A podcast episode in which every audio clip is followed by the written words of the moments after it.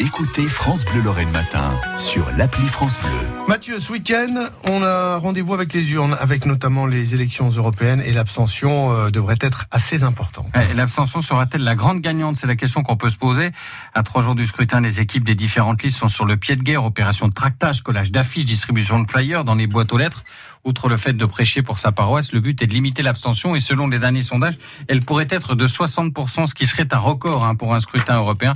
Alors à Nancy, certains font tout pour inciter les électeurs à se mobiliser, Mélanie Juvet.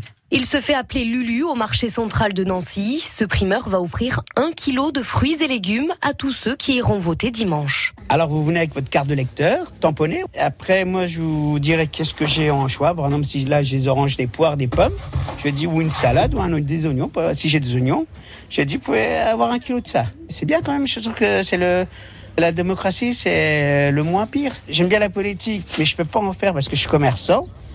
Comme ça, je m'engage. À deux pas de la place Charles III, les militants d'une des principales listes se relaient presque toute la journée pour tracter. Non, vous l'avez pas eu Non, celle-là, j'ai pas eu. Ah bah lisez et puis faites-vous votre opinion alors. Parce que là, il y, a tout notre programme dedans.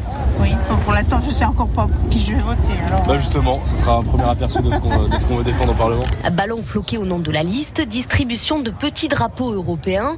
Il faut agir vite, explique Elias, coordinateur Europe du parti en Meurthe-et-Moselle. Quand on a des personnes qui nous disent euh, on ne vote pas pour vous.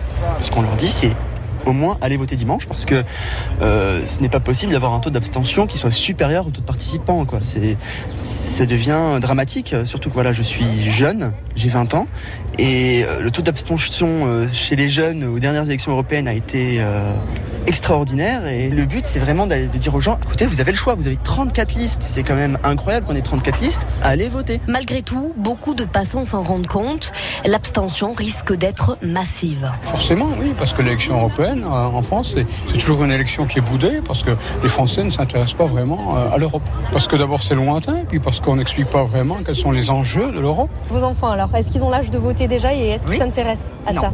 Euh, En tout cas, j'en ai un qui est en âge d'aller voter non, parce qu'il est perdu.